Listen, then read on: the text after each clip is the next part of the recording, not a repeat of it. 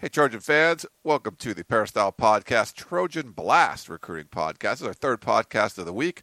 A little unexpected one. We're going to have Gerard Martinez, USCFootball.com national recruiting analyst, joining us to talk all about USC football recruiting. What's up, Gerard? How you doing?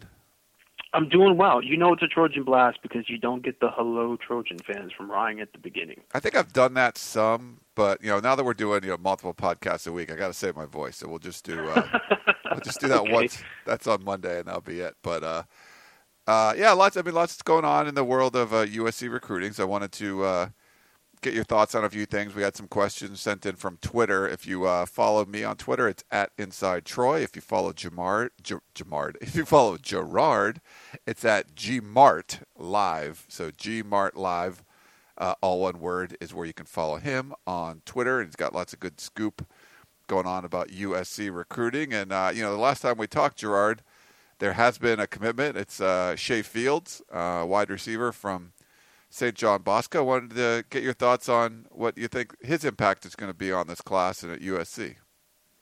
Yeah, kind of uh, a, a lesser name recruit in terms of uh, the grand scheme of things, and a guy that uh, I think over the summer, if you would have asked me, is this a guy that's a USC caliber guy, I would have said no.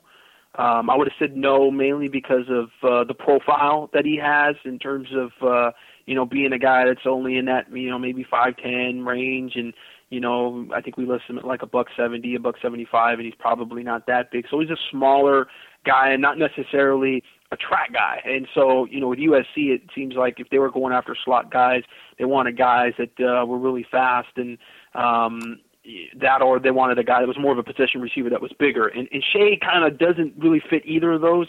He's a smaller receiver, but he is very well polished. Um, I've made the the comparison before when we've talked about him as a uh, kind of a slighter version of Bryce Treggs, who was a wide receiver uh, recruit coming out of St. John Bosco uh, a couple of years ago. He's at Cal now, and Shay Fields kind of reminds me a lot of him, and, and he's a very good route runner. He's got very good hands.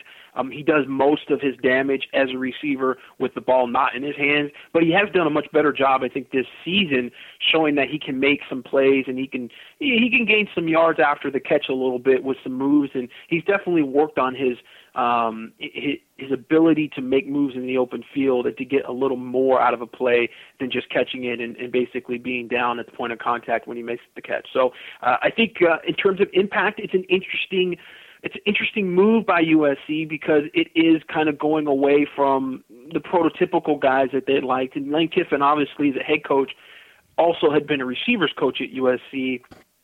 You know, he had certain ideas about what a USC receiver looked like. And now that he's not here, and you have, you know, Ed Orgeron taking over, who's a defensive line coach, uh, the receivers coach that is the position coach, which is Tee Martin, is going to have much more say as to who can play at USC and who can't. You know, who who who from a level of talent can meet the standard to contribute to the team. And obviously, Tee Martin felt like Shay Fields is a guy uh, that has that ability that he can contribute to the offense. Is he a pro style receiver? Is he a guy that, you know, in terms of the roster now, makes this great impact? Uh, he it's interesting because you know Bosco runs a kind of a, a hybrid offense where they do some things where there's a little bit of read option. It's a lot of shotgun with the junior quarterback Josh Rosen there, who's also a USC target and has a USC scholarship offer. Uh, you know, Shay Fields is, is Josh Rosen's number one target. He's been his number one target here uh, for the past year, and they have a good relationship. And I, I think you know, as they play, there's a little more spread element to their offense than what you would see with USC, but still enough to where, you know, I could see him being a slot guy in a pro offense. I think really the question becomes, you know, with USC down the line, do they change the offense? Do they bring in a coach that may change the offense? They may go to more spread. Then you see a guy like Shay Fields, I think, has even more of an impact because I do think he's a guy that tends to work within a system and is a system receiver that complements the guys around him uh, much more than he is a guy that's you're just going to put out there in a in a two receiver you know formation and you know 22 personnel and you're just going to have him you know try to make a play uh, on a deep route or, or or try to get open that way. I think he needs to be among you know a, a three receiver, four receiver set. I think he would do more. So it's going to be interesting to see you know how he does impact the roster depending upon what offense USC brings in. I think the sidebar here is how he impacts the class. And he does impact the class, I think, significantly, A, because he is a St. John Bosco recruit. He is a St. John Bosco recruit who is not a highly touted recruit and he's a guy that uh, that that comes in, and I think a lot of people feel like is very underrated. The guys that are around him, the recruits, the fellow recruits, guys that have been at you know with him at various camps, various passing tournaments. You know, he has a good rep among other recruits and a lot of people who have seen him play, and they feel like that's a good get for USC. I mean, that's a guy that USC usually overlooks, and maybe USC starting to turn around their thinking a little bit, not just going after the five-star guy that's the you know six four, two hundred five pound, uh, you know, uh, split end type. They're actually going for somebody who's a guy that's very productive, and Shay Fields is definitely a very productive receiver. He's a cousin of Jaleel Wadood, who's the safety at St. John Bosco. So obviously there's a there's a connection there. I think you know Jaleel Wadood, who's committed to Cal right now. I think there's a very good shot that he ends up at USC eventually. Uh, and I think you know talking to sources at St. John Bosco, uh, I think St. John Bosco has maybe three or four, possibly even five guys that end up at USC on signing day. There's a couple other guys there that could maybe be guys that uh, USC looks at with scholarship offers, and obviously, you know, you have uh, the big name guy there, Damien Mama, who's still considering USC. So from an impact standpoint, I think as a recruit in this class, he has a pretty big impact. Um, over on the roster, you know, we always talk about recruiting right now. We kind of sort of have to wait and see what happens with the future coaching staff and the scheme.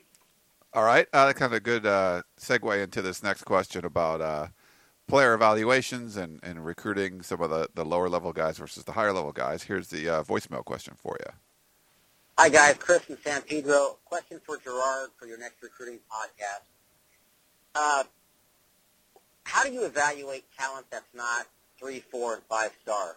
Because it seems to me that SC is top heavy with the superstars out of high school but we really need some uh, role players and some gamers, especially at the receiver spot, because we're just dropping too many passes uh, that could have made the difference in games against Stanford last year, against Notre Dame, Marquise Lee and Nelson Agholor dropping that pass at the end. And I'm seeing these catches being made uh, against good coverage, against us, against Arizona State. Uh, Notre Dame made a great touchdown catch. And, and so I'm asking Gerard, you know, how do you evaluate that? Do you just have to go on uh, the coach's recommendation that hey, this guy's a gamer, even though he's slower and uh, shorter than the top guy? And and I just think that some second and third or fourth uh, best players on these teams, like St. John Bosco, Serra, might be something that would infuse some uh, some work ethic into the team. I know these are just kids, but I'm seeing these catches and stuff being made all over the country, and they haven't been made here for a number of years, and it's cost us a lot of games. And I really think it cost us Saturday. Thanks, guys. I really appreciate your uh, your show. Take it easy. Great question and great points, and I kind of agree with just about everything you said. Um, and I, the the question is, how do you go about evaluating those guys? And I guess contrasting that with the guys that are the four star, five star guys, the guys that get you know the immediate hype.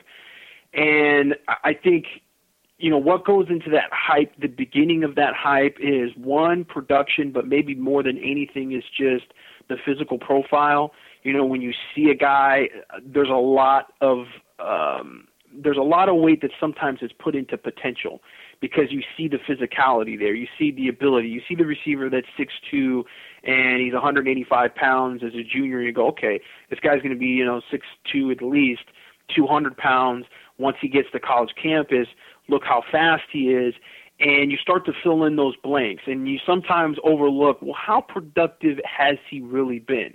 Well, he was productive in this game, but then there's these five other games where he only had two catches. You know, why does he only have two catches when he's six two and he's 185 and he's playing against guys that are you know clearly not on his same level talent wise or at least skill wise and physically. Um, and I think sometimes we, and I say we as in, you know, probably coaches as well, when they're looking at kids, sometimes overlook the competition and the production against that comp- competition. It's high school. So you're looking at, you know, high school kids against high school kids in, in your, in your inclination is to go, well, you can't really compare. You know, these guys are not going to be the guys he's going to be playing against on Saturday it's it's it's silly to even start to look at stats and things like that because it's just it's not the same as it's going to be. You know, let's wait and see if the kid plays in the Army All-America game, or let's see if he you know ever plays against a kid that has that equal level of, of talent and he has some scholarship offers, and then we can start to gauge.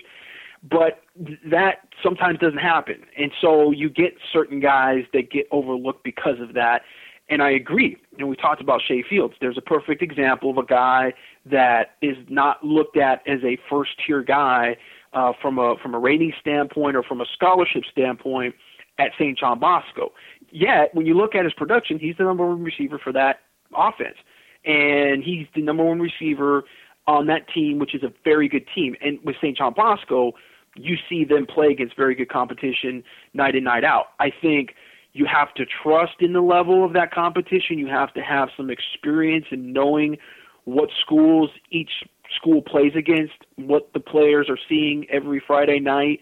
Um, and, and you know when you have turnaround in your coaching staff and what have you, sometimes it's hard guys to familiarize themselves with you know CIF football or or UIL football or whatever you are and you're evaluating. You have to have some type of familiarity with okay there was a kid at this high school four years ago who was playing against this competition, and we didn't think he was that good because he ran a four six forty, and he was only six foot, and he was 180 pounds, and he just wasn't a receiver that jumped off the tape to us.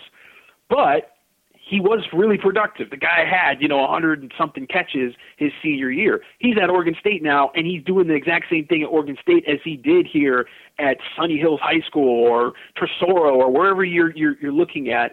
And then you start to go and you look back through that Rolodex and you see another kid coming out that's a similar kid. And then you realize, well, I was familiar with that kid and I didn't look at him because he didn't have, you know, the, the tangibles uh, of the measurables that you look at as far as what we look at a receiver. And that kid just killed us last Saturday night.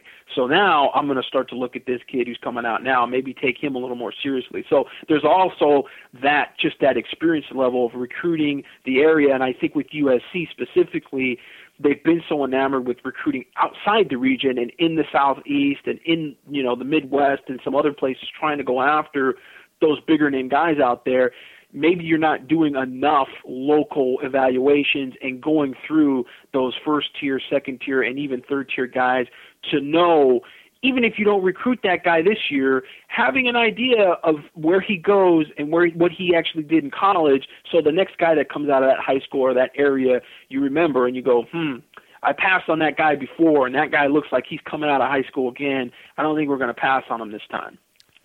All right, uh, good stuff there. Thanks for that question. Let's see. Let's go. Uh, what are the other topics? Um, I think we was talking about the official visitors and. Uh, there was uh, there was a kind of surprise, I guess, official visitor to USC. Maybe you want to talk about him and what what was going on with that. Uh, uh, somewhat of a surprise because he had not talked about uh, scheduling his visit to USC. I mean, he he had you know officially visited uh, Washington and had a scheduled visit to Miami. Uh, but not had actually talked about getting to USC during the season, and that's Claude Pelon, uh, a 6'4", 6'5", 285 pound defensive tackle from Mesa Community uh, Community College uh, in Arizona, and uh, came in was the lone um, JUCO official visitor, was the lone official visitor just of the weekend, and uh, you know somewhat of an interesting uh, guy to come in at this point because USC. Uh, lost, if you want to call it lost, their uh, commitment from Michael Wyche, who was a uh, you know six three six four, three hundred twenty pound nose guard, uh, nose tackle uh, from uh, from East LA College. And so, you know, what happened? The story there, uh, he ends up decommitting and going to Miami.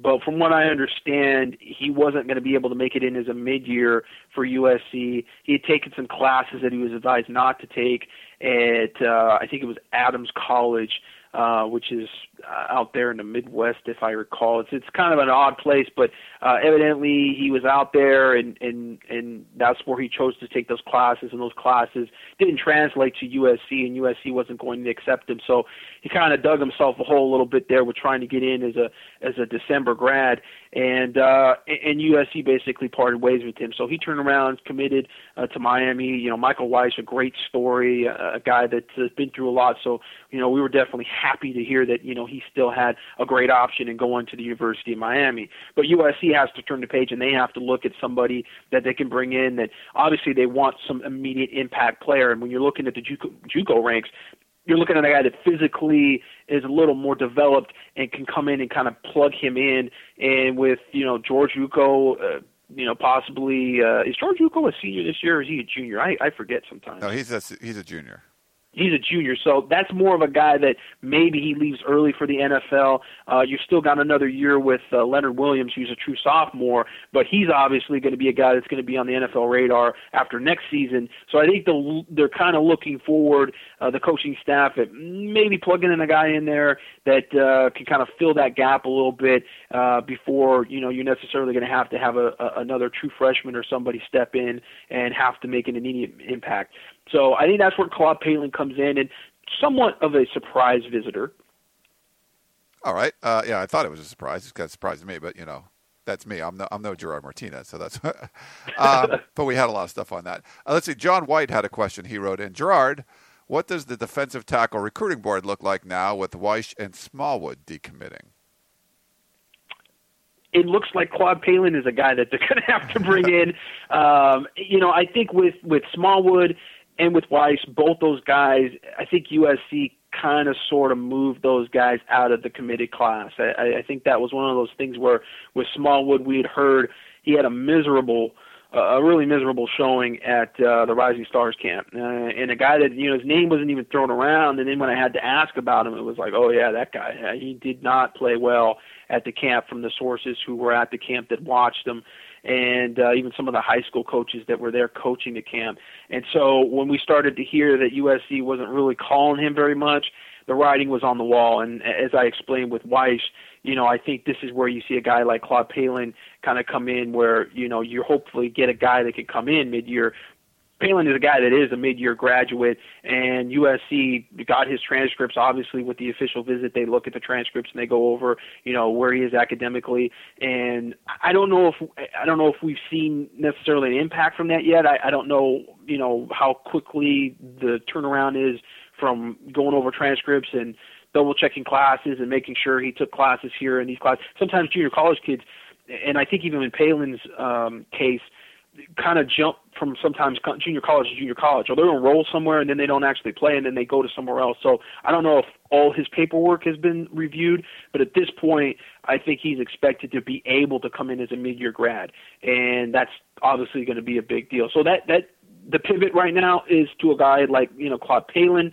Um, you know USC still has a commitment from uh, from Austin Malata, who's the uh, 6'3", 260, 65 pound defensive end from Corona Centennial. Um, you know, there's a few other guys that that are on the radar still. They're more national guys. We talked a little bit about Josh Frazier, the 6'4", 320 pound defensive tackle from Springdale, uh, Arkansas that's a kid that grew up, you know, looking at USC and following USC and really loves USC. Um, doesn't have a lot of family connection to Southern California, but talking to him at the opening and, and just getting to see him and his personality, he's a guy that I could see looking at USC very seriously, and he's going to take an official visit to USC. Gerald Willis III, uh, 6'3", 260 pound um, defensive end, maybe grows into a defensive tackle from New Orleans. Another guy that will likely take an official visit to USC. Um, those Louisiana guys, you know, with Ed Orgeron being the head coach right now, they're going to have a shot at some of those guys. Um, even uh, Davon Godchaux is another guy. Godchaux is a guy that uh, is is probably more of a strong side defensive end type, 6'4", 270 pounds. He came out here on an unofficial visit, visited UCLA.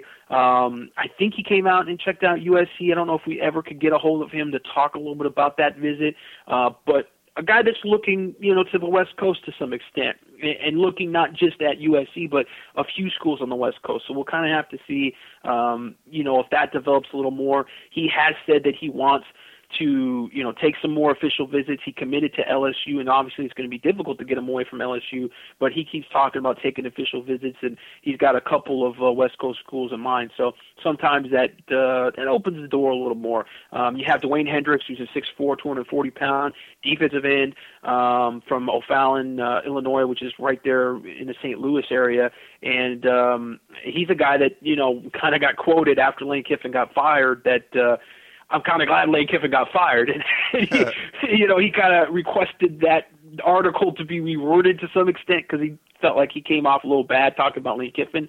But when he came out for his unofficial visit during the summer, uh, actually during fall camp, um, I guess you know Lane Kiffin didn't really talk to him so much, and, and, and he felt uh, a little uh, disconnected from you know, making that visit all the way out here not really having much time talking to the head coach.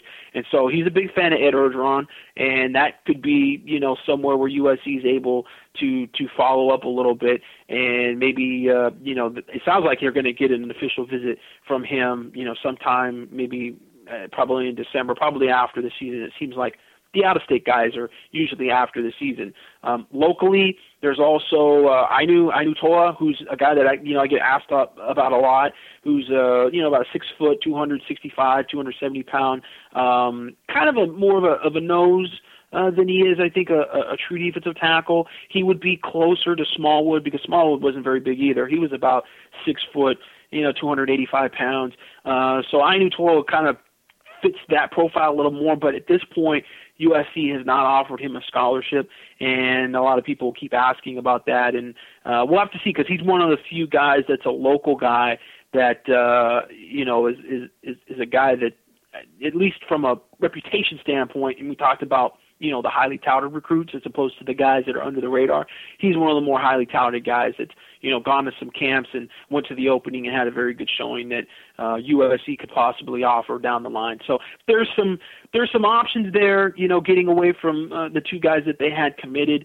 Um, we'll kind of have to see if they they develop those options locally or if those options become uh, kind of a bigger deal um, you know, locally with, with, with guys that are under the radar, or they go ahead and, you know, do what they've normally done is put a lot of eggs in the out of state basket. All right. Uh, we got some Twitter questions too, so we can knock out a few of those and we'll go back to some other ones and other topics we want to get to. But uh, FernDig55 uh, tweeted us, why didn't USC give uh, Oregon State's Harlow a scholarship? Now he's the starting uh, right tackle. We could have used him this week.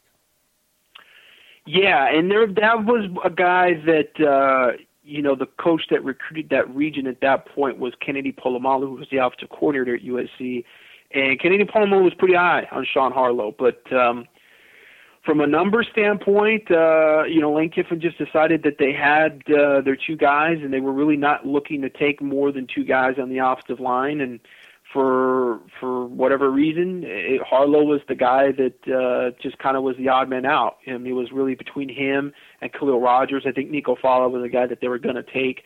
Uh, it was really Rodgers that was kind of, you know, do we go national or do we stay local? And you know, at that point in time, that was when USC really wanted to get the the 19, 18 commitments in before the start of the season, and that was a big national class. USC was ranked preseason number one, and Lane Kiffin wanted to make a statement with that class, and so it had a real, uh, you know, out of state flair and flavor, I should say. Fast forward to USC go seven and six, and now you're at a point where you're going, okay, uh, we still have a few of these guys that are committed and uh, you know, USC did the right thing at that point with Khaliel Rodgers and, and kept Khaliel Rodgers. I think that was a good move. That was the right move. Um, but you can argue they should have gone after another offensive lineman. Sean Harlow would have been that guy, but for whatever reason, they just ate the scholarships. Um, they had obviously some guys that jumped ship real late in the process, um, and you weren't necessarily going to be able to uh, to to to to offer a bunch of guys, you know, a week before signing day. And I think at that point, it would have maybe been difficult to get Harlow. But Harlow was, I believe, originally committed to Washington. I think. I think so. And yeah. a lot of people. What was that? I think so. Yeah, I think he was. Yeah, and and I don't, and I think a lot of people felt like he was going to maintain his commitment to Washington, and that it was one of those things. Once he's committed, he's committed. But then when he decommitted from Washington and opened it up again, that was when I thought USC might take another look at him and make a run at him. And like I said, uh, you know, there were there was there was some some people there in in the McKay Center that wanted to to get that done and wanted to push for him. But uh, I think you know Lane Kiffin kind of comes from the school uh, of Pete Carroll, in in in that you know you don't want to over recruit linemen because it becomes dead weight on the roster. You know, you can't move an offensive lineman somewhere if he doesn't work out. Whereas if you bring in a guy at another position, you know, a skill position or what have you, you can always necessarily, you know, move him down. You can move a receiver to defensive back. You can move a cornerback to safety. You can move a safety to linebacker. And what Pete would do is he would over recruit sometimes the defensive line. And then if one of those defensive linemen didn't work out, maybe a guy like Alex Parsons, you could move him over to the offensive line. And so he did that. The problem that USC ran into last year is that all their defensive linemen decommit. so any of those guys that wanted to be, uh, you know, they thought it might turn into be an offensive lineman, uh, they weren't even there to, to, to move there. So uh, yeah, it was one of those things that um, you know definitely an argument. You know, why didn't they recruit Sean Harlow, USC legacy? Pat Harlow played at USC. Uh, there was definitely some people who thought that they should have. Uh, let's see. We got Jay Brax eleven twenty two from Twitter. Will Hale from Bosco get an offer? And who is the better prospect, him or Chris Hawkins? You know, that's a good question. Um, I like it's not Chris Hawkins, it's Chandler Hawkins. Chris Hawkins is already committed to USC. Uh, Chandler Hawkins. Oh, sorry, is, yeah, uh, Chris Hawkins. yeah, is is, a, is another guy that's at Bosco that um, is one of those kids that you know doesn't have a scholarship offer now, but has a pretty good size. He's about you know five eleven, almost that six foot range, and uh, about 175 pounds. He's got really good height on him, and is just a guy that uh, a lot of people don't really know a whole lot about. And um, you know, he had I think two picks uh, when I saw him play against uh, Clovis North, and so he was one of the stars of the game and kind of jumped on the map uh, then. And I, I I like him. I I think that's one of those guys that uh, USC has to kind of give a long look to, um, and and kind of different than uh, Nigel Hale, who is who is the known guy at St. John Bosco as a corner. He's about 5'11", 170 pounds, uh, committed to Arizona. Um, you know, uh, son of Nate Dogg had been on the Snoop Dogg, um, you know, the the the the seven on seven passing team. So he was out there. The passing circuit was at all the camps. Uh, just kind of a known commodity, so to speak. And so you can make the argument, yes, a more developed guy, yes, a more known guy from at least a, um, uh, a recruiting publication standpoint, but who's the more productive guy? And you know, when I saw Chandler Hawkins play, you know, he was the more productive guy. Now you also have to take into consideration Hale is a known guy, and because he's a known guy, people are not maybe going to throw as much to him. So Chandler Hawkins is going to get more balls thrown his way. But to his credit, he defended those balls really well. He had two picks and has had a really good season, you know, from that point on. So uh, Chandler Hawkins is a, is a, is a guy that uh, I, I think USC is definitely going to look at further. Hale, you know, the feeling there is kind of the feeling I have with Dwight Williams, the six foot, 190 pound linebacker from Serra. I don't know what more those guys can do for USC to, to offer them. You know, I, I mean, I, I guess there's a game they could have that just, you know, they jump off the film and USC just has second thoughts because USC sometimes does that. I mean, they've they've offered guys when you thought, man, you could have offered this guy three months ago. Why didn't you do it then? And then they offer him, you know, three months later, and it doesn't really necessarily make sense. So it's certainly not one of those things where I'd ever say, no way Nigel Hale is not going to get an offer. No way he's, or I should say, no way he's going to get an offer. No way, uh, you know, at this point USC, you know, that ship has sailed. I, I wouldn't say that, but you kind of wonder to yourself, along with Dwight Williams, what more could they do? Uh, you know, they're not getting taller. They're not getting faster we've seen those guys for the last two, three years. And if you're not sold on them now, then I don't know what will sell you on them. Whereas a guy like Chandler Hawkins, he's kind of a new commodity to you know the recruiting map, and and a guy that you're still trying to maybe evaluate and still trying to figure out. I'm still kind of looking at him and trying to figure him out. I want to see more film on him. Uh, but you know what? It's a guy that uh, he, he might be a guy. He might be a guy. He's definitely physically a pretty impressive kid when you're getting into that six foot range and uh, you're 175 pounds and you're playing against the best competition really in Southern California in terms of the league. Uh, a lot of questions we got tweeted in had to do with coaching and how that would impact recruiting. And I wanted to talk to you about guys like Kevin Sumlin or Chris Petersen or Jack Del Rio, and how those guys would impact, you know, USC from a recruiting standpoint. And some people want to know is, you know, Ed Orgeron, potentially him sticking on, how that would impact recruiting. What do you think this head coaching search, how it really impacts recruiting? Well, it impacts recruiting a lot, um, and we really haven't seen the impact of it yet. Uh, you, you don't see an impact of it until you know that that first report comes out that uh, you know this guy's interviewing and he's serious for the job.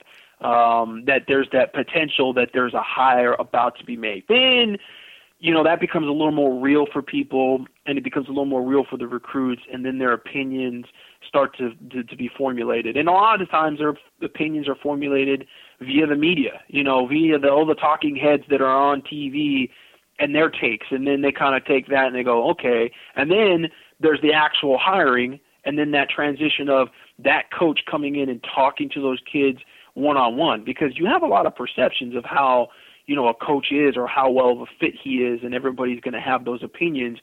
But that moment where he sits down and talks to that recruit and his parents uh, can be very different. I mean, Lane Kiffin was a good recruiter, and yet a lot of people have negative opinions about him uh, just from a personality standpoint. He certainly wasn't a splash hire for USC when USC made that hire, coming away from Pete Carroll. Uh, it, it sort of made sense to some people in terms of trying to keep some continuity, but it wasn't like, oh wow, that's that's a great hire by USC. Oh wow, you know. So there was already questions coming away from Tennessee, and you know, kind of the baggage he had in Tennessee and the way he left Tennessee. But once he got in home with that 2010 class, and you're talking about Robert Woods, you're talking about Kyle Prater, you're talking about Dylan Baxter, you're talking about one of the best classes in the nation. Um, if not the best class in the nation, I, I can't remember what they ended up being rated, but I think it was really, really high at the end of the year. Um, I mean, he he closed on those guys. I mean, obviously USC had a good committed class, but you're talking about three weeks where he had to keep those guys committed, and he did. And so, you know, uh, sometimes the perception and, and the talking heads on the media, they have influence on what kind of kids think about with recruits. But that real first meeting, that first impression, sometimes goes even a longer ways. And so, I mean, you've got quite a few different guys. I mean, you've got you you've got different types of guys from a candidate standpoint, I think that recruits look at uh, impact wise. You've got a guy like uh, Kevin Sumlin. Um, Kevin Sumlin is uh, from a personality standpoint. Obviously, a lot of people talk about him fitting in well at USC. He comes from a program which is a pretty big program, pretty high program in Texas A&M. They're right now recruiting at a high level, so there's going to be some overlap there with Kevin Sumlin. And if he was to come into USC, his familiarity with some of the recruits, not all of the recruits, because it's a different region. He's recruiting Texas a lot more. USC doesn't really recruit Texas very much. Um, but there's going to be some familiarity with the top guys and who he has to go after and some coaches on that staff that he brings in probably have some familiarity with those recruits too. So in terms of uh, continuity and overlap, a guy like Kevin Sumlin, there would be a lot of that. And then you have your guys like you know Chris Petersen, um, that's that's at a, at a program that's a little smaller program and not recruiting quite at the same level as a, a, a you know a high BCS level school like USC or Texas or Florida, etc. He comes in a little differently because, you know, he had a guy like Shay Fields committed early. He offered him very early. They're looking at another kind of recruit, a different level tier recruit out of California and the West region than even a guy like Kevin Sumlin. So the familiarity is probably not going to be there as much. You don't really hear quite as much about Chris Petersen from recruits as you would Kevin Sumlin. Um, there doesn't seem to be those relationships quite as much, which is odd because I mean he has some guys that are committed. I mean, you know, they have Jalen Johnson, who's uh, a linebacker recruit out of Corona Centennial, who USC offered a scholarship, and and he picked Boise State over uh, USC. But there's not a lot of guys that really have an opinion of Chris Petersen, um, at least as much as, as Kevin Sumlin. So you have to think, well, there's a reason for that, and a lot of that reason has to go towards the guys at Boise State's recruiting as opposed to you know a Texas A&M. Um, then you have the NFL guys, the guys like Jack Del Rio who come in kind of total clean slate when it comes to recruiting because they haven't recruited. Uh, you know, Del Rio's not recruiting anybody while he's the defensive coordinator and the Denver Broncos. Yet at the same time, Jack Del Rio is a bigger name uh, with recruits than Petersen or someone. Uh, I mean, as far as the guys that you know I've talked to and the recruits I've talked to, the the, the kids that are on top of it enough that that are uh, you know they they they they read up enough and they they have their ears to the ground enough. Del Rio is a name that does come up, and and it, I think it's just the, the NFL. I think the NFL holds that much weight with kids, and while there's a, a segment of the fan base that doesn't want anything to do with the NFL, I think recruiting wise, the recruits want to hear about the NFL. They want a guy that has some NFL experience. They want to hear somebody come into their their living room and say, "I was there. I've been there. I've coached at that level. I know exactly what it takes to recruit at that or to coach at that level to get you to that level." That was something that Pete used brilliantly when he recruited. That's something that Jim Mora is using to recruit guys. And that would be a little bit of something that would hamper USC in recruiting because UCLA would have that ability to go in in home and say, look it, Jim Mora, he's a guy that's been in the pros. Adrian he's a guy that played in the pros. Uh, we know what it is to be a professional football player. We know the sacrifices and what it takes. We have those connections in the league to get you drafted. There's you know a lot of hyperbole that is, gets involved in the recruiting pitch, but they have it. And USC, if they go that way of just a college coach that doesn't really have any uh, real bearings in the NFL, that's obviously going to be used against them.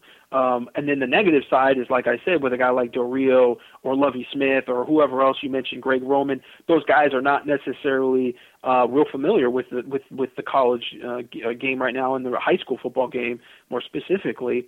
So they're going to have to be brushed up on not just the rules, but hey, who's out there to recruit? You know, who do you want? Uh, and, and and a lot of that I think all you know can be can be supplemented with just the coaching staff that you bring in. You know, if you you keep some coaches on staff at USC that have familiarity, you know, a guy like Tee Martin or Ed Orgeron, those guys have obviously recruited really hard for USC and they know multiple regions and they know their stuff when it comes to who's what what's the talent pool look like. Um, so that can be supplemented with an NFL coach, but there is going to be that that that that transition period of okay, this is how it works. And so you have really three you know different kind of segments of kind of coaches. You have the guy that hasn't recruited at the top level of USC. You have the guys that have recruited at the top level and continue to recruit at the top level, and then you have the guys that are the NFL guys, which really haven't recruited at all. So we don't necessarily know how well they adapt to it. All right, uh, Jerry on Twitter, or he's known as Great Halos fan, wants to know about Jonathan Lockett. What else does Lockett have to do to get an offer? There's a good example of a guy like Najee Hale. You know, what does he have to do to get an offer? I, uh, what can he do more? I, I don't know. Grow a couple inches? I mean, I, I, I hate to, I hate to, to, to, to sound flippant, but I, I don't know what he could do. Um, I know that Clancy Pendergast went to his game a couple of weeks ago when they had to buy, or they played that Thursday game. I think Clancy Pendergast went to a modern day game saw him play in person and obviously was not impressed enough to come away and, and feel like he had a scholarship offer. Uh, Kevin Lockett was probably the best overall cornerback I think we saw over the the the, the off season camp circuit. I, I would say. Um, you know, not looking at a list or, or anything. I, I'm I'm trying to think if anybody else was more consistent. He definitely technically sound.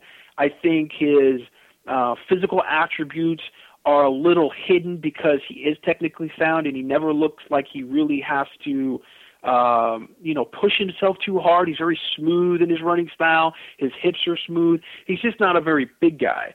Uh, but he's a very good player and, and a guy that, you know, if you really wanted to put that local emphasis in the class, I, I kind of think he might be a guy that you want to take. I mean, USC also offered uh, Compton Centennial quarterback Denzel Fisher. Now, Denzel Fisher is almost the opposite. Denzel Fisher is the guy that's kind of a little still uncoordinated, but he's six two, you know, 170, 75 pounds. I mean, he's a he's a he's a giraffe compared to a guy like uh, Jonathan Lockett.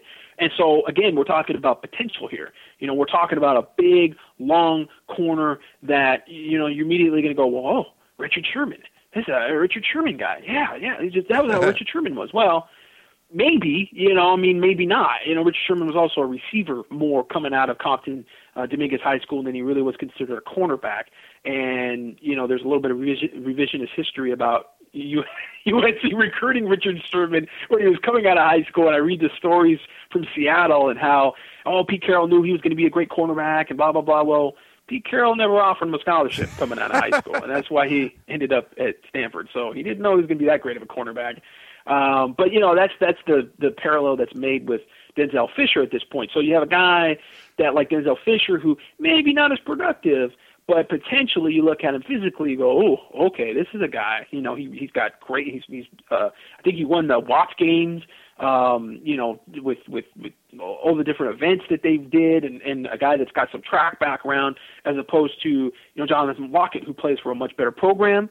He's better coached, um, and he's more productive and it, but but that sort of kind of hurts him because I guess people maybe feel like he's a little tapped out potentially. So goes back to that question you know, recruiting the lower level guys. And certainly Jonathan Lockett isn't necessarily a lower level guy. He's a known guy. But I think in terms of, you know, his ceiling, I think if you were to poll college coaches, you know, they like that guy. They like Denzel Fisher because he's the guy that has – you know, oh, the weight that he could put on and he could be so much faster and he could be coached so much more, et cetera, et cetera. But sometimes, like I said, the weight is put into the potential and potential is just that. You know, it's not necessarily proven. All right. Uh, we had, a, speaking of quarterbacks, um, Anthony from Memphis wanted to know about, uh, with all the USC secondary issues, why are not more top recruits jumping at the opportunity – to play for USC. And SC Pride on Twitter actually wanted to know any cornerback visits coming up. Memphis, first and foremost, has the best barbecue sauce. I'm just going to say that right now. You're a Memphis guy? Oh. I'm a Memphis. I'm a love the Memphis barbecue sauce. All right. I'm not a Texas guy. There you go, Anthony. Memphis. Anyways, I digress. Um, you know, well, in terms of, of more guys jumping on USC, I mean, obviously the uncertainty here with with the coaching staff. I think you the fact that they've got guys committing is kind of still surprising to me. You know, twofold, just in terms of you know coming into a situation that's uncertain for a recruit, and then the flip side of USC not necessarily knowing where they're going to be from a coaching staff standpoint, and and you bring in a new coach and okay, here's your recruiting class. You know, new coaches can say, well, some of these guys don't fit what I want to do, and then you're going to have a little bit of a mess on your hands. Um, so, I mean, from that extent, that they are still recruiting, and it's still a pretty fluid situation in terms of offers and guys committing. But I can understand why you know the bigger name guys are just sitting back right now, and they're going to wait. And the you know majority of these scholarship offers have gone to guys that are either committed to other schools, like Denzel Fisher talked about him. Oops, forgot to mention he's committed to UCLA. So you know UCLA offered him earlier.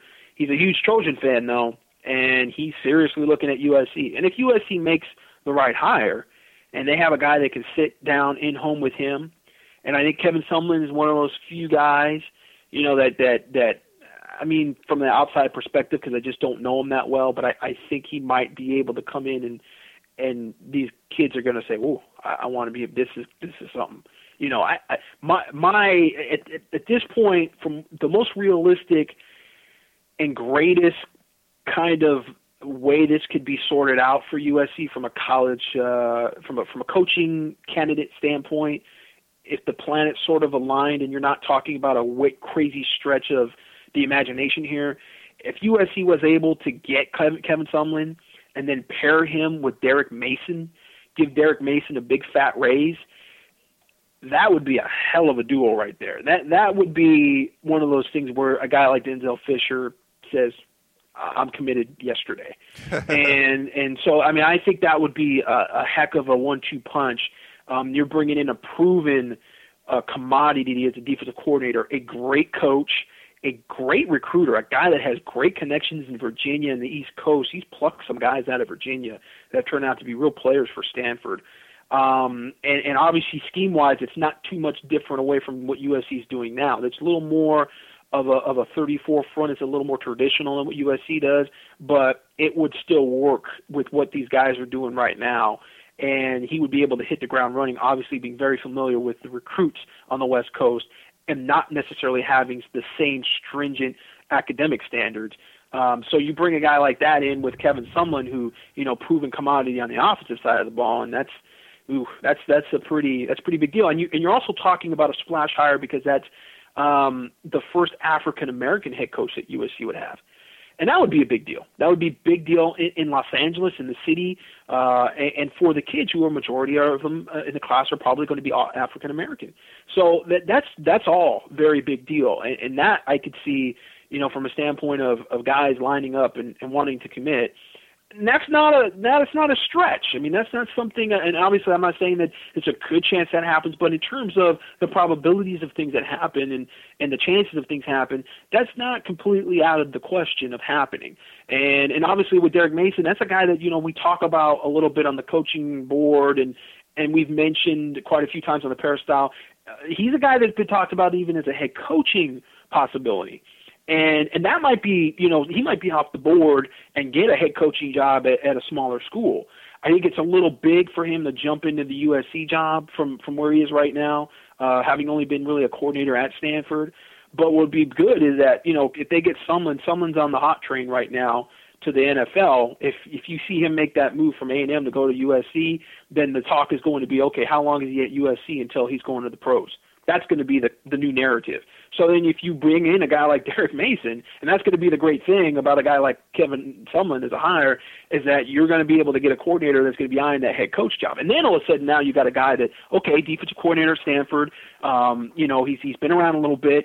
Uh, he's got familiarity with the Pac-10. Um, if he's able to prove that you know he can bring that great defense that they have at Stanford and develop it at USC, then he walks into the head coaching job at USC, and USC's got another good head coach, and they basically secured that line there for the next decade. So that that's that's kind of a nice thing, and I think you know in terms of the the guys that are out there now and the cornerbacks, you you also going to look at the coaching hire and and if a defensive coordinator that they bring in, if they bring an offensive minded coach, that would obviously be a big deal to the secondary guys, and you're going to be able to go and grab some guys uh, that maybe you wouldn't even normally be able to get just because they like Derek Mason and like what he did at Stanford. I mean, Adoree Jackson is a is a guy that USC is recruiting as an offensive guy right now. He probably doesn't even know much about Derek Mason because I don't think Adoree Jackson has an offer from Stanford. Um, again, it's probably an academic issue, but all of a sudden, you know, he goes to Stan or he goes to USC hey, Adoree Jackson meet Derek Mason. Yeah, he's the guy that you know has been dominating the Pac-10 uh, defensively over the past few couple years here. Uh, that would probably play, you know, in uh, pretty significantly with those guys. So, um, you know, as far as you know, the great need at defensive back, it's definitely a great need. Right now, USC is is you know, I think they're on that cusp of okay, do we start going after more local guys? Do we get away from our national offers? And with the local guys, who are the guys that we have shots at, and who are the guys that look like they might be going out of state? You know, the Adoree Jacksons. Uh, you know, they got to look at Juju Smith. You know, is he a guy that uh, starts to get wowed a little more by you know your Oregons? I think he's a West Coast guy for sure, Juju Smith. But uh, you know, I could see you know, maybe Oregon, Washington kind of getting in his head a little bit. I think he wants to stay close to home. He's a USC fan. He's a Trojan fan. Um, I, he wants to see USC good, but if he doesn't feel USC is going to be good, he could go elsewhere. I just don't think he's going to go very far elsewhere. So that means you're probably going to be playing against him. um, and that's kind of sort of, I think, where things are right now with USC and specifically the secondary recruiting. Um, F, since we're talking about coaching so much, FT uh, FO on Twitter wanted to know who we think uh, USC should hire as a head coach. And I, the guy you mentioned, Sumlin, I think is the number one guy on uh, my list right now. He's he's probably my favorite. I think he would have the most success. But wh- who's who's yours? Man, I hate to get pinned down with uh, you know, every, and people have asked me before, and I've kind of sidestepped it, and and, and you know, my my opinions are are, are they're fluid. I mean, they, you know, I see things and I watch games and, and, and do my research and then I talk to somebody and then my, my opinion sort of changes because of, you know, somebody that's pretty close to a situation and they have this opinion about this guy or that guy. Um, obviously we have to have a working relationship with whoever comes in. And so I don't want to be that, that, that, that naive, uh, you know, a pundit that's going to be out there. Oh, they don't, they shouldn't recruit this guy. This guy is not the guy that they need as a head coach. They shouldn't even be looking at this guy I, because, quite frankly, there were so many people that would have had their foot in their mouth when Pete Carroll was hired. I mean, I I learned from that. you know what I mean? And I wasn't one of those guys that had really an opinion either way on Pete Carroll, but that was really kind of before the internet was the internet that we know today. I mean, it was before the peristyle, it was before you really had, you know, this this the Twitter and Facebook and everything. But so many people just thought, oh man, USC just dug themselves a deeper hole. They came out of Paul Hackett terrible hire from the NFL. Now they're going after this retread Pete Carroll guy who's not even fourth guy on the list. Oh my God, USC football is dead. And look what happened. You know, so I mean, to, to I just don't want to get into the whole. Okay, yeah, they need to not look at this guy, or they need not to look at that guy. As far as the guys that I think would be good hires, I think Kevin Sumlin, as you said, is a good hire. I really want to make sure he gets paired up with a good defensive coordinator, a proven guy.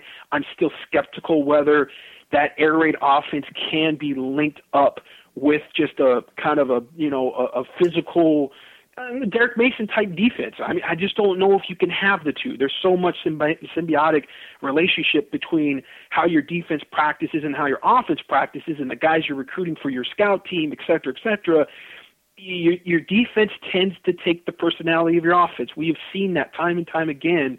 And if you've got this air raid finesse, we don't really run the ball a whole lot offense. I don't know if you can have a tough physical defense.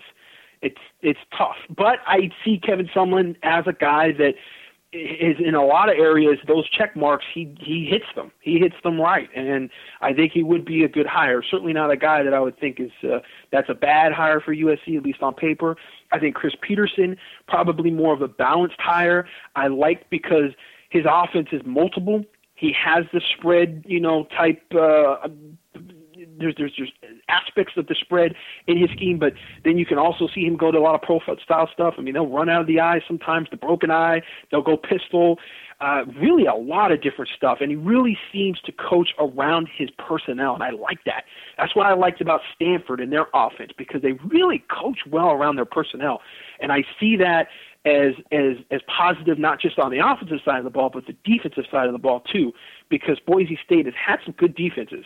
And they've done it in a, again kind of like their offense in some multiple ways. They've had some 34 fronts. They use some four man fronts. They've done it in a lot of different ways. And so I, I like that. Granted you know Boise State's having a, t- a tough year this year. I mean they're not they're, they're not the team like they've usually been and that move you know, to playing better competition week in, week out has certainly kind of taken a little bit of polish off of them. You know, when they were kind of hidden away and, and playing in the WAC and not playing, you know, teams every year that were, or, or I should say every week that were, you know, better teams, uh, they, they seem to, you know, be able to kind of kind of sit back, have a couple games against nobodies, and then you know that big game against whoever it was, whether it was the you know beginning of the season or bowl game, that's when they would really be able to kind of focus in and and, and win that one big game. Well, obviously, if you're going to the Pac-12, you're not just going to play that one big game. You're going to be playing those games week in and week out. And the coaching line from Boise State has been less than impressive. Your Dirk Koetters, your uh, your Brent Pease, um, you know, the coordinators that have come from Boise State have not been overly successful. Dan Hawkins, who, you know, just on paper looked like that would be a great hire for Colorado. That was a disaster. So there's a little bit of reservation. You know, there's a there's a pro and a, and a con to most of these hires, and I think, uh, but those two guys, I think, are, are definitely towards the top of the list. Uh, but I don't get away from the NFL guys. I mean, I, I I need to I need to see more about the NFL guy the the the, the guy they zero in on and if if it, if it's right. You know, Greg Roman. I still don't know quite enough about Greg Roman and what he really did at Stanford with John John Har or excuse me Jim Harbaugh, and you know what what place did he really have within developing that scheme at, at Stanford? You know, obviously he's the offensive coordinator at the San Francisco 49ers now, so he has quite a bit of of, of say in, in developing the playbook. But being a great guy in terms of developing a playbook and knowing the offense is not necessarily being a great play caller.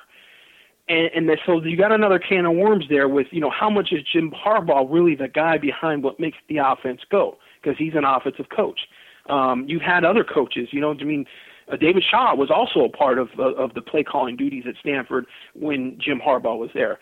So you're kind of trying to decipher and dissect you know, what part of the scheme, which is a great scheme that has gone from college and been very successful and, and made the transition to the pros. I mean, unlike what we've seen with Chip Kelly to this point. I mean, Chip Kelly right now is struggling with the Eagles to make that offense go. Where, I mean, yeah, that was pretty pretty good transition for Jim Harbaugh in his first year with San Francisco with that same kind of offense. So it's a strong offense. It's it's got strong uh, fundamental uh, structure to it. Uh, it's just a question of you know you bring in an offensive coordinator from the NFL, you're always going to have those you know 20 rule or 20 hour rule questions of can, you know, is there enough time in the day for him to be able to get this across? Obviously, having coached at Stanford and developed that offense at the college level, you have less of those questions about Greg Roman. You know, Jack Del Rio, another guy that a lot of people feel like, oh, that that's just a guy that comes up because he's an SC guy. I, don't necessarily see that as a bad thing. you know, I mean, he's he's familiar with USC, he's familiar with California. Um, I think that could be a positive. It's not necessarily something that's a great positive. Obviously, you know, uh, Rick Neuheisel had a lot of those same uh, uh, uh characteristics, attributes as a, as a coaching candidate when UCLA hired him, and that didn't really work out well for him. That didn't, he, he couldn't use that enough for him to be successful at UCLA. So it's not something that's you know necessarily a big thing. And that's the reason why USC should hire Del Rio. But I don't see it as necessarily a bad thing. NFL former head coach great experience there, running a program, managing a team, going through drafts, having to deal with personnel, having to hire coaches. I mean, that's where the whole thing about being a head coach at a bigger program with the spotlight, you know, the pressure's there. You you know the guy has gone through it before, and you can you know you can say all you want about you know being critical about how well he he did at Jacksonville and and you know what he did and what he didn't do from a winning standpoint, but he had that experience of doing it, and he's also been a coordinator uh, and being a very successful one uh, at, at you know Carolina, uh, Baltimore. Um, he was you know a linebacker coach there and kind of worked his way up. Uh, actually, I think he started as a strength and conditioning coach with uh, with New Orleans, and so he you know he's seen a lot of different viewpoints of, of professional football. And again, you bring that into the recruiting process, and you sit down in that in-home visit, and you look across the table. You say, "I've been there." I, I've only been there as a coach, but I've been there as a player. So I know how to get you there. And those kids buy into that. They love that. They want to hear that. Like, man, he was here. He played baseball at USC and he played football at USC and he got drafted. And like, what was it, the fourth round? I think Jack Del was drafted for football for the from the Vikings. Uh, I don't remember which round. Uh, third or fourth or something like that. Yeah, and and ended up you know building myself into being a Pro Bowl player. I was an old pro, you know, and and, and that's so that that holds weight. That's a big deal. And and so those guys that are NFL guys, I think you got to look at as well. And and like I said, I, I don't necessarily uh, dismiss anyone, but I, I think that's that's kind of where the the the the the chart is kind of right now with with the coaching, at least on my list of guys who I'm looking at the most. Um, there are more outside box guys. Um, but guys, you know, it's it, it's it's interesting the perception and speaking to people outside the USC bubble. You know, the people because we're so close to it. You know, we have our own viewpoints of who's a good coach and who's doing what, and you know, you see these games on Saturdays. You go, oh, that guy's doing this with this offense, and man, USC could do this, and oh, with this defense, USC could do this. If you just gave that guy better players, he could, you know, maybe do this. Um, and a guy like Art Briles is, is a guy that's you know killing it right now at Baylor. And, you know they're scoring 70 points in, in games and, and and blowing people out. And then you start to talk to people in Texas, and they're kind of like, yeah, yeah, he's okay. I mean, they just don't have the same perception. And a lot of people feel like he's just not a big enough name for USC to go after. People even think that to some extent about Charlie Strong. They kind of see Charlie Strong as a guy that, yeah, if he went to Tennessee uh, you know, maybe if he went to Georgia, even that might be, you know, South Carolina. But, but nah, I mean, USC, that's like a national program. And this is the, just the conversation and the feedback you get from people in those regions, in those areas. You know, people in Texas and people out there, and, and the USC name is national. It is a brand and it is huge. And I think sometimes you and I, and the and the and the the the peristyle uh, members that, that are on there and, and, and pounding out their opinions every day kind of don't see it. And maybe it's you know for better or for worse. I, I don't I don't know, but sometimes it gets overlooked as to, you know, is that guy really big enough for the USC job? And you know connotations. There's a lot of different definitions of you know what what big is. You know James Franklin you know, talk to uh, to Rob Cassidy, who who knows James Franklin from Kansas State and knows him very well, and has nice things to say about James Franklin. But he goes very candidly, is he really? But is he really like a USC level? USC. That's a big that's a big job with a lot of national scrutiny and it's you know the the expectations are huge there and that's USC man. They got to go after somebody who's a big time name. And you know, you and I kind of go, well, yeah, but James Franklin's a good coach, right? He would come in and be a good recruiter, and and we're looking at all the fine details, but sometimes uh, I guess maybe not seeing the forest through the trees. So that's that's a different perspective, and that's something that I'm constantly reminded of as we go through this coaching search and and you know to have those perspectives from the outside it it definitely influences your own perspective. Um well that was definitely rambling there. that was the definition of rambling. I said ah, i think Kevin, Kevin Sumlin he'd be my number one guy. Gerard? And then i get a 10 minute uh, explanation of what to think. Well yeah I, I think there's a lot of guys that could do the job well. They just wanted to know who we thought would be the number one candidate so i gave him my number one. You gave him a whole lot more. So that's good. So FTFO on Twitter, you got your uh, money's worth on that one, and we're over an hour now, so we're gonna wrap we're gonna wrap this one up. Um, looking up, coming up on USCFootball.com, there's going to be future impact pieces on Shay Fields and Uchenna Nwosu and target list updates. There'll be some isolation videos. There'll also be a Chris Petersen uh, uh, coaching profile, so you can check that out. Lots of good stuff coming up. And uh, thanks again, Gerard, for coming on. Thank you for having me. I apologize for the long coaching opinion, but my coaching opinion and conversation is taking the face of the coaching church. It's not going to be rapid fire, guys. It's taking its time. It's going to be methodical. It will be methodical, just like Gerard's answers to very simple questions. All right. Thanks, Gerard. Thanks for tuning in. Third podcast of the week. If you can tell, uh, I'm podcasted out right now, but we'll come back again on Monday with the regular Peristyle podcast and a lot more. So stay tuned for all of that.